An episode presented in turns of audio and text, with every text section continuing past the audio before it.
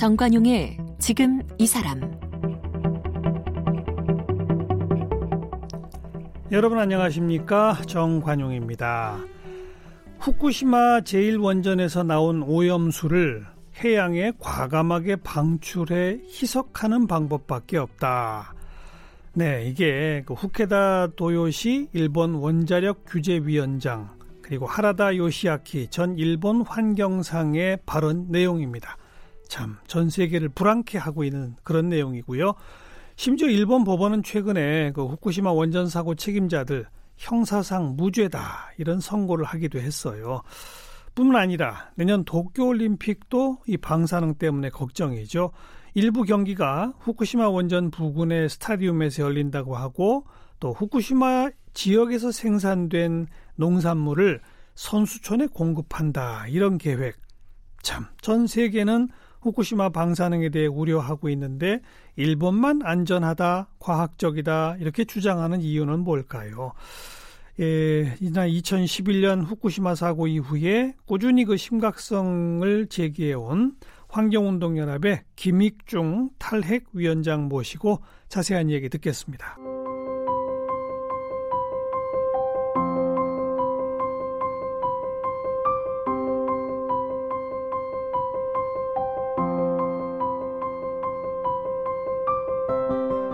김익중 환경운동연합 탈핵위원장은 서울대학교에서 의학과 미생물학을 공부했습니다.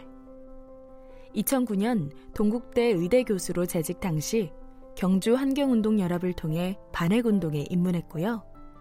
경주에서 지역 방패장 공사 중지 운동을 해오다 2011년 후쿠시마 핵 사고를 계기로 전반적인 반핵운동으로 방향을 전환했습니다. 2010년에는 경주 핵안전연대를 조직했고 2011년에는 새로 출범한 탈핵에너지 교수 모임의 집행위원장과 반핵의사회 운영위원장, 원자력 안전위원회 비상임 위원 등을 역임했습니다. 현재 환경운동연합 탈핵위원장으로 활동하고 있고요. 저서로는 한국 탈핵 등이 있습니다. 네, 환경운동연합 탈핵위원장 맡고 계시죠. 김익중 위원장, 어서 오십시오.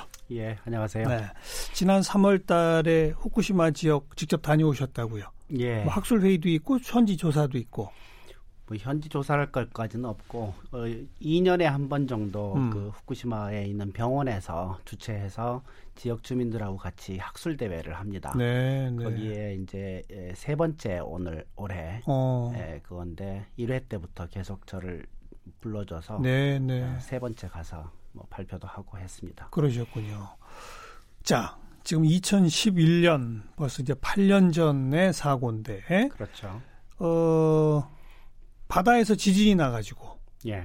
쓰나미, 해일이 밀어닥쳐서 이 방파제 높이보다 훨씬 높게 물이 넘쳐가지고 예. 원자력 발전소의 전력 공급 라인을 물에 잠기게 만들어서 예. 전력이 끊기고 그렇죠. 그리고 어떤 일이 벌어졌던 거죠? 전력이 끊기게 되면 물 순환이 되질 않죠. 예. 그렇게 되면 원자로를 식히는 게 불가능해집니다. 냉각수 순환이 안 되니까. 예. 아. 그래서 원자로의 온도가 올라가서 음. 요게 이제 3000도 올라가면 어, 해결료가 녹습니다. 음. 해결료를 싸고 있는 해결료 봉도 녹고 그래서 이제 액체가 돼 버리죠. 이걸 노심 용융이라고 하는데 그 과정에서 수소가 발생을 하고 네. 그 수소가 이제 예, 공간에 이 건물 내부에 이제 있다가 이게 폭발하는 원자로 내에 수소가 가득 차고 예 그리고 폭발. 그렇죠. 어. 한편으로는 이제 원자로가 녹아서 음. 밑에 구멍이 나서 이제 해결료가 밑으로 내려오는 음. 어, 멜트스루라고 얘기하는데 예, 그런 일이 발생한 거죠. 그래서 네. 저, 그 후로 이제 이걸 계속 식히느라고 물을 붓고 있는 거고 음. 그 오염수가 발생하고 또 지하수하고도 만나고 네. 이렇게 해서 오염수가 발생하는데 어, 지금 이제 언론에 나온 거를 대충 보면 한 절반 정도는 회수해서 보관하고 음. 절반 정도는 회수가 안 돼서 바다로 나가고 그냥 나가고. 예, 어. 그런 상황으로 지금 그 생각됩니다. 후쿠시마 지역에 원자로가 모두 여섯 개 있었잖아요. 예, 후쿠시마 제1원전이 그렇고 또 제2원전이 있고 한데 어. 그 중에 하여튼 네 개가 지금 터진 거죠. 네 개가 폭발이 터지고. 일어난 겁니다. 네 개의 원자로가 터진 거죠. 원자로는 세 개입니다. 세 개. 예, 4호기는 원자로 안에 해결료가 없었어요. 아. 근데 그 해결료를 보관하는 수조에서 폭발이 일어났죠. 아하. 어, 그래서 그것도 지금 아마 3호기에서 건너간 수소가 폭발한 거다. 네. 뭐 이렇게 얘기는 하고 있지만 어쨌거나 폭발이 폭발이 있었습니다. 이루어진 것이 네 곳이다. 그리고 그렇죠. 네곳 모두의 그런 핵연료, 핵연료봉 뭐 등등이 녹아내린 그 물질들이 여전히 그냥 있는 거고. 그 4호기는 하여튼 원자로 안에 해결료가 없었기 때문에 음. 에, 멜트스루 멜트다운은 없었죠. 어. 그러나 1, 2, 3호기 세 개의 원자로가 에서는 있었다. 네, 노심 용융이 있고 원자로가 뚫리고 네. 해결료가 밑으로 내려오고 하는 일이 이제 발생한 거죠. 그리고 그거를 다시 수거하거나 이런 걸 못한 거 아니에요. 지금 수거를 하기 위해서 일본이 노력 중입니다. 뭐 로봇도 들여보내고 뭐 한다고 했는데 예, 안된 거죠. 로봇을 8년 동안 집어넣었는데 에, 들어가면 전부 고장 나고 했었어요. 근데 음. 이번 3월에 제가 가볼 때 보니까 그게 성공을 했습니다. 어. 로봇이 들어가서 고장이 안 났어요. 예. 그래서 이제 거기 모니터링도 하고 어, 거기서 이제 녹아버린 그 해결료 조금씩 떼내는 어. 어, 그런 일도 시작했다라고 예. 굉장히 자랑하더라고요. 예. 근데 이제 녹아버린 해결료가 어, 그러니까 우라늄만 따져서 100톤으로 보통 계산하는데 음. 해결료 봉도 녹았고 원자로도 녹았고 그러니까 100톤씩으로 치면 3개니까 300톤일 텐데 에, 해결료 봉까지 포함하고 하니까 뭐 한 800톤 정도를 음. 꺼내야 된다. 음. 뭐 그런 얘기인데 지금 모르겠어요. 한 1kg 꺼냈을지. 800톤인데 1kg. 얼마나 꺼냈는지 모르겠어요. 아. 하여튼 그 당시에 제가 3월 달에 갔었는데 에, 이제 꺼낼 수 있다 해가지고 음. 보니까 이렇게 집게로 조금씩 집어가지고 꺼내는 네. 어, 그런 걸 시작을 했더라고요. 지금 말씀하신 그 800톤이 원자력 발전의 핵융합을 일으키는 바로 그 연료, 그렇죠. 우라늄. 우라늄 덩어리, 그렇죠. 그리고 그것을 싸고 있던 봉, 그렇죠. 이것만으로 순순히 그 무게가 800톤이라는 얘기예요? 그리고 원자로도 지금 녹았잖아요. 녹아서 같이. 거- 섞여 있는 구멍이 뚫렸으니까 음. 그것까지 같이 섞여 있는 거죠. 그, 그거는, 그것이 갖고 있는 그 방사능의 정도는 어마어마한 거 아닙니까? 그렇죠. 사람이 초고준이 아니에요? 그렇죠. 그 가까이 누가 가면 어떻게 되는 거예요? 바로 즉사입니다. 그거는. 바로 적사하는, 예. 어, 열도 많이 나고 현재 열도 꽤 방사선도 많이 많이 나고. 그래서 사람은 도저히 접근이 불가능하고 네. 그 로봇도 지금 뭐 하여튼 8년 만에 처음 이제 예, 작동이 처음 거기다 했다. 집어넣는데 성공한 거니까요. 음, 그 옛날 소련의 체르노빌 예. 거기도 뭐 어떤 이유 때문에 원자로가 녹아내렸던 거지 않습니까? 그렇죠.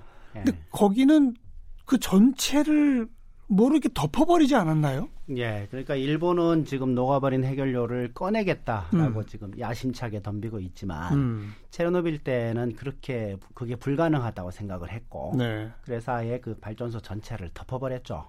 뭐랑 뭐로 덮었어요? 어, 처음에는 나부로 덮었다고 해요. 아, 그랬다가 나중엔 콘크리트를 덮었죠. 어, 그렇게 해서 어, 그 원자로 주변 전체를 이제 덮어버렸는데 그게 한 30년 지나니까 음. 여기저기 금이 가고 아이고, 방사능이 또 새 나오고 예, 새 나온 방사능이 공기를 통해서 여기저기 퍼지고 음, 이렇게 하니까 이제 우크라이나라는 나라가 돈도 별로 없는 나라니까 어, 유럽에 있는 나라들한테 아야 방사능이 자꾸 굴러 간다 야 미안하다 음, 야 음. 어떡하면 좋냐 음흠. 그러면서 돈 달라고 한 겁니다. 아이고, 그래서 유럽에서 돈을 모아서 이번에 새로 덮개를 다시 덮었어요. 다시 또 덮는다. 덮었어요. 더 큰 걸로. 어, 그게 얼마쯤 쓸 수 있냐 했더니 뭐 아주 오래 잘 쓰면 100년 그렇게 어, 얘기하니까 어. 100년 후에 또 덮어야겠죠. 또 덮어야 되네요.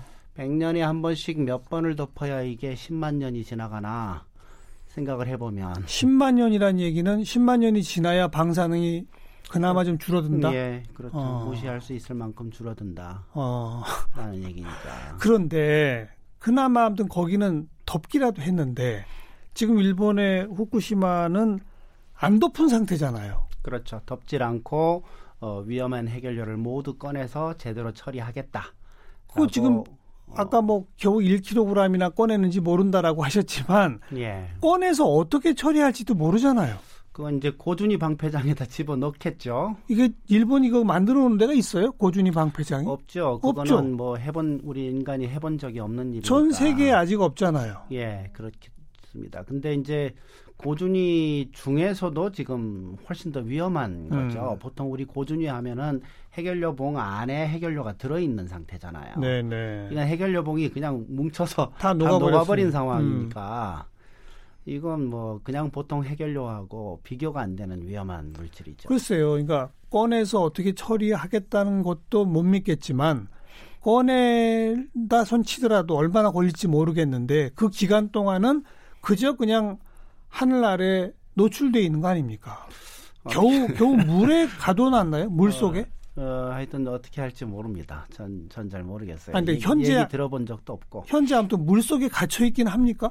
그렇진 않습니다. 그러니까 원자로가 있고 어. 원자로가 다 녹은 게 아니고 아마 아래쪽만 녹았을 거 아닙니까? 구멍이 나서. 예. 그래서 이 무거운 게 이제 원자로 아래쪽에 구멍을 뚫고 이제 내려온 거란 말이에요. 음흠. 근데 그거는 이제 처음에는 액체였겠지만 음흠. 이게 이제 식어서 고체가 됐을 거 아닙니까? 네.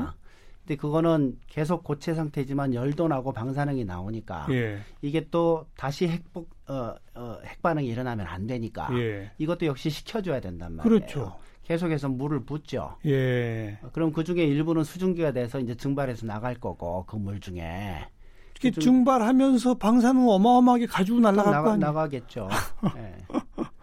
그래서. 이제 그거를 이제 뜯어내고 있는 작업을 이제 시작을 한 건데 아. 뜯어낸 후에 어떻게 할 거냐, 그걸 보관하는 기술이 있냐 음. 모르죠. 음. 새로 개발해야 됩니다. 우리 인간이 안 가본 길이에요. 게다가 아무튼 지금 이 순간에도 방사능은 계속 거기서 뿜어져 나오고 있고 예, 나오고 있죠. 그리고 식히느라고 한 물의 한 절반 가량은 지금 무슨 탱크에 넣어서 보관을 하나요? 예, 그렇죠. 그게 지금 뭐 몇만 톤? 110, 뭐 5만 톤인가 그렇죠. 그렇게 언론에 나오고 있더라고요. 어. 자, 지금 이제 쟁점이 되는 게그 식히느라고 지나간 물을 저장할 탱크가 이제 곧 가득 찬다는 거 아닙니까? 예, 그렇죠. 그 탱크도 다 새로 만드는 거죠. 그렇죠. 어. 그런데 곧 차니 일본 정부는 그냥 바다에 버리겠다는 거죠. 예, 그 얘기죠. 그, 그 물이 갖고 있는 반사능 오염의 정도는 어느 정도인지 공개된 바 있나요? 어, 공개가 많이 되진 않았고요. 하여튼 그 일본 정부가 공개하고 있는 정보가 아주 적은 양이라서 하여튼 지금 제가 어, 듣는 얘기로 일본 음. 정부가 지금 발표했다는 그런 내용들을 보면 어, 그 오염수 중에 일부는 정화를 했답니다. 어떻게 정화가 돼요, 그게? 어, 정화하는 기술은 몇 가지가 있대요. 어. 그래서 그 중에 115만 톤 중에서 23%인가 25%인가 이 정도는 기준치 이하로 정화가 됐다. 네. 나머지는 이제 정화가 안 된 거죠. 예, 예. 어, 이 오염수 중에서 초기에 나온 오염수가 특히 방사능이 많을 거 아니에요. 그렇겠죠. 요즘 나오는 것보다 초기에 나온 게 제일 뜨거웠을. 때. 그렇죠. 음. 그래서 그런 것들이 지금 모여 있는데 음. 그 사이에 보면 이 정화 시도를 계속했지만 실패했다는 뉴스가 꾸준히 나왔었어요. 근데 어쨌거나 지금 뭐 다 하지를 못하고 그 중에 이제 20몇 프로 정도가 아, 기준치 이하가 됐다라는 건데 예. 이 기준치라는 거는 바다에 버릴 수 있는 기준치입니다. 예, 예. 먹는 기준치 이런 게 아니고 예, 예. 그리고 어, 이 정화 과정에서 또 삼중 수소는 이론적으로 어, 정화가 불가능해요.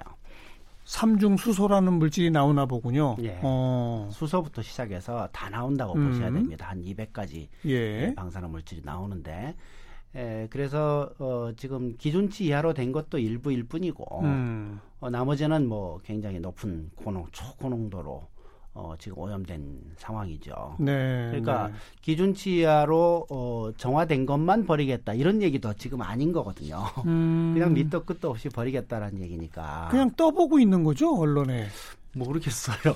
이게 어. 본심인지 정말 예, 그런 건지 우리 정부도 일본 정부를 향해서 구체적 계획이나 뭐 이런 걸 밝혀라라고 요구를 하는데 예 명확하게 안 밝히는 거죠. 아직 답이 없는 걸로 제가 그죠? 들었습니다. 어. 그러니까 이제 저 질문은 지금 해놓은 상태고 예. 답은 아직 못 들은 상태고 예. 어 근데 뭐 답을 듣건 말건 간에 중요한 거는 이걸 버리냐 마냐라는 건데 음. 이게 지금 8년간 보관을 해왔잖아요. 물론 돈이 들었겠지만 그러면 적어도 그 방사능 물질 보통 한 300년 생각하니까 돈 들여서 꾸준히 앞으로도 계속 보관하겠다 이렇게 하면 되는 거 아닙니까? 기술이 없는 것도 아니고. 탱크가 가득 차면 탱크를 더 지어서 더 지으면 되죠. 어. 돈 좀 들여서 어허. 뭐 땅 모자라면 땅 좀 사면 되는 거고 주변에 산 같은 거 많으니까 예, 예. 얼마든지 가능합니다. 음. 돈 들기 싫다라는 얘기죠. 그런데 계속 도쿄전력의 주장은 2022년이 되면 그 오염수 저장 탱크가 꽉 찬다. 지금 있는 부지에는 꽉 찬다라는 겁니다. 그렇죠. 부지 더 만들면 되죠. 그래서 어차피 거기 다 오염된 토지들인데. 그래서 우리가 정화를 열심히 했으니 이제는 버려야 되겠다 이런 거잖아요. 예. 어. 이건 전 세계인을 상대로 설득할 수가 없는 내용이라고 저는. 생각해요. 그걸 버리게 되면 어떤 일이 벌어지는 겁니까? 바다에 들어가는 거죠. 그래서요. 그리고 해류 따라서 이게 확산이 되는 전 거죠. 세계 바다로. 해류가 대개 북태평양에서만 뱅뱅뱅 돈답니다. 어. 그래서 이 방사능 오염수가 남태평양에 별로 안 간대요. 어허. 거의 북태평양 안에서만 돈답니다. 이게 예. 쿠로시오 해류라는 예. 해류라는데 그래서 이제 북태평양 안에만 거의 수백 년 동안 갇혀 있다 음. 이렇게 예, 보는 게 맞다는 겁니다. 그럼 미국 앞바다까지 캐나다 앞바다까지 가는 그렇죠. 거죠. 그죠? 그렇죠. 그럼 캐나다 미국이 좀그 뭐라고 해야 되는 거 아니에요? 그럴 것 같은데 어, 백인들이 생선을 잘 안 먹어요.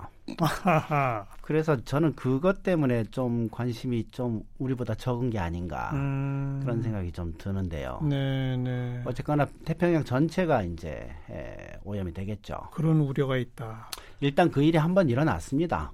2011년 3월 그 당시에 네, 네. 그 당시에 이제 오염수가 한번 크게 나갔던 거고 그냥 그냥 그때는 무방비로 막 나갔죠. 그렇죠. 방법이 어, 없었으니까. 근데 2013년에 또 이렇게 모여둔 오염수를 한번 방류한 적이 있어요. 그래요. 예. 어. 그래서 그때 우리나라에서도 굉장히 여론이 들끓었었습니다. 어. 그래서 그 당시에 우리 정부가 몇 가지 조치를 취했죠. 방사능 기준치를 좀 낮춘다든지 예, 예. 후쿠시마 현 근처에 8개 현의 수산물 수입을 금지. 금지한다든지 그게 뭐 나중에 WTO 예. 제소까지 갔다 우리가 이겼어요. 예, 예, 어. 예. 그 조치를 2013년에 한 거예요. 아, 그렇군요. 2013년에 그 조치를 한 이유가 일본에서 방류? 오염수를 방류를 해서 어. 그것 때문에 우리나라에서 이제 알겠습니다. 예, 여론이 알겠습니다. 뜨겁게 됐던 음. 거거든요. 그 아무튼 이제 그 오염수는 그 상황이고 그다음 공공연하게 후쿠시마 지역에서 생산된 농산물을 도쿄 올림픽 선수촌 선수들을 위한 식자재로 쓰겠다고 하고 있는 거죠. 그건 뭐 정말 제정신인지 그런 생각이 좀 듭니다. 그건 정말 말이 안 되는 어, 제정신이 아니거나 어. 너무 모르거나 어. 둘중 하나일 것 같아요. 어, 우선 지금 후쿠시마 지역의 일본 주민들은 삽니까? 예, 또 농사를 지어요? 예.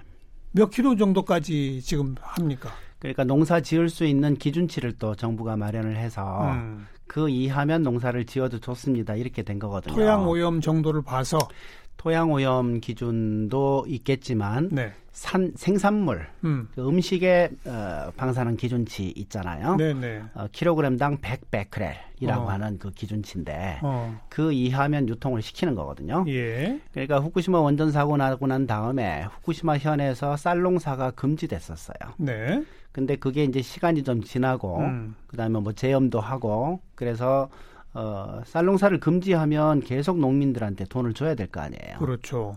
그러니까 어 그걸 하기 위해서 이렇게 농사를 허용을 합니다. 예, 예. 농사를 허용해서 그거를 재서 기준치 100베크렐 이상이면 유통 안 시키고 음. 어 100베크렐 이하면 유통시키고 이러고 네. 있는 거거든요. 네, 네. 그래서 그 기준치가 이제 우리 음식물 기준치하고 이제 동일한 기준치로 예, 예. 어, 정하는 겁니다. 예.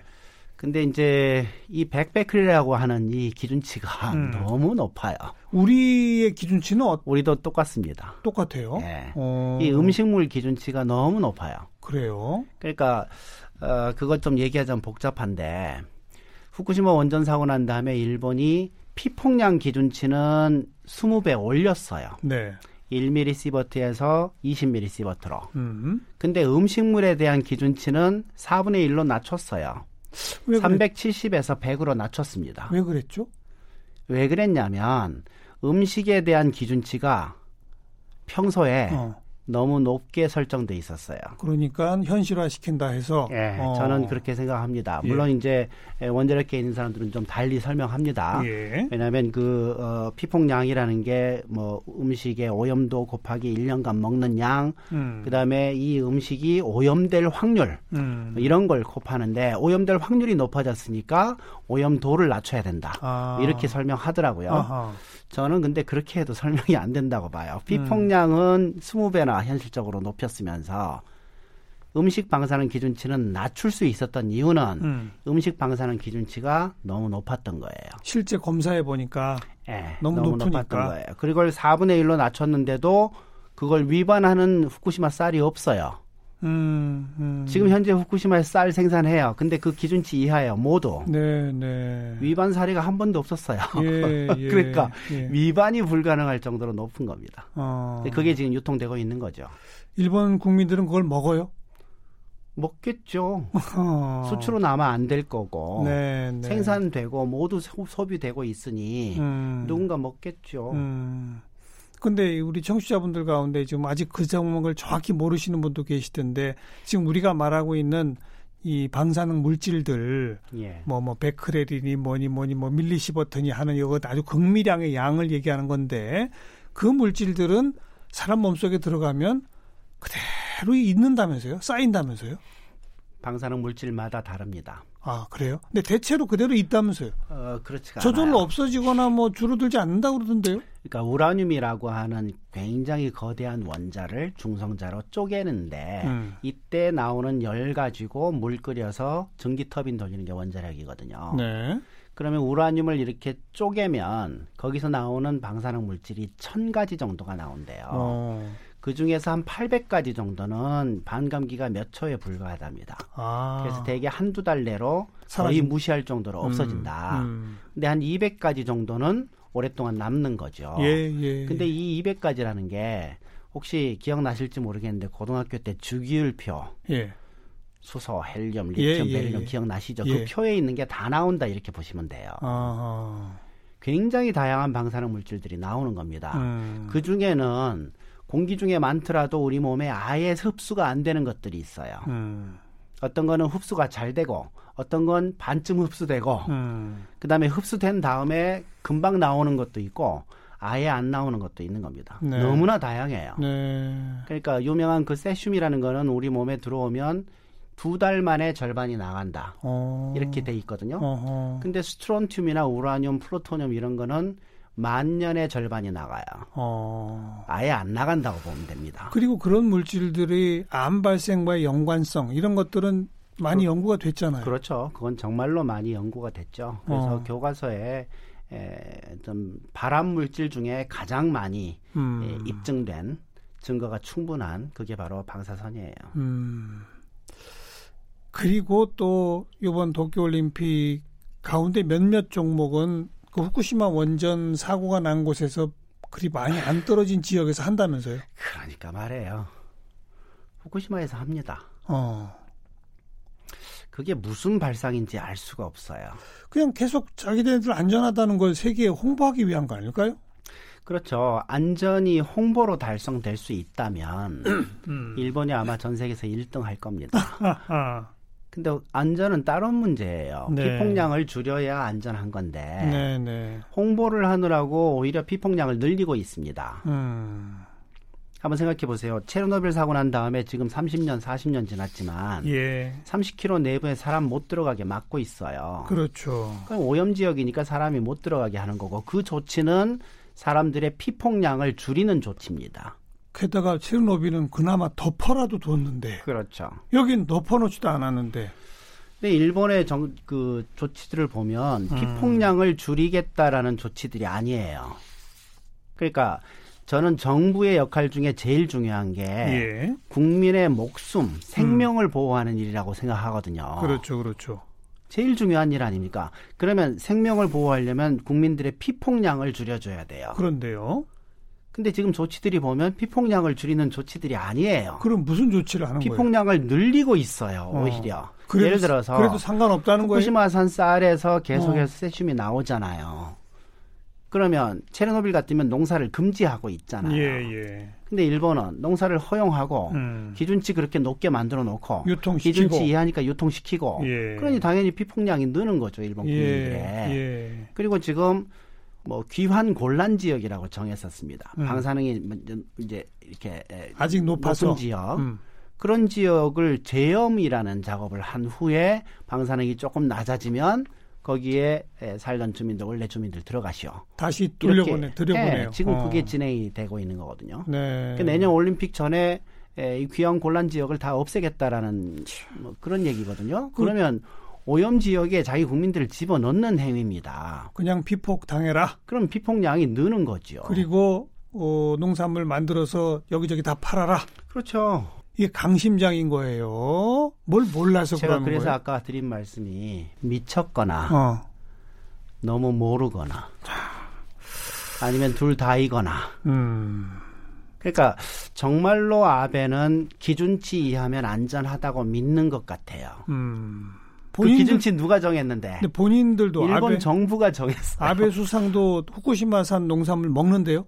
먹는다고 그 텔레비에서 그렇게 자꾸 홍보하고 뭐 입 벌리고 생선 넙치 같은 거 음. 집어넣고 그 벌써 세 번 후쿠시마 지역 갔다 오셨다고 했는데 거기 예. 집집마다 무슨 초록색 봉투가 있다면서요? 그게 뭐예요? 음.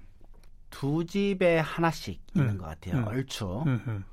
어, 대충 두 집에 하나 정도 어, 그렇게 원전 사고 난 다음에 이제 마당이 오염되고 네, 뭐 낙엽이 네. 오염되고 했을 거 아니에요. 네, 네. 그 오염토들을 긁어가지고 봉지에다 집어넣은 겁니다. 어. 그래서 그거를 그 똑같은 초록색으로 이렇게 덮어놨더라고요 비닐로. 어, 어, 어. 그래서 그 초록색 비닐은 방사능 오염토들이 이제 있는 그런 그 어허.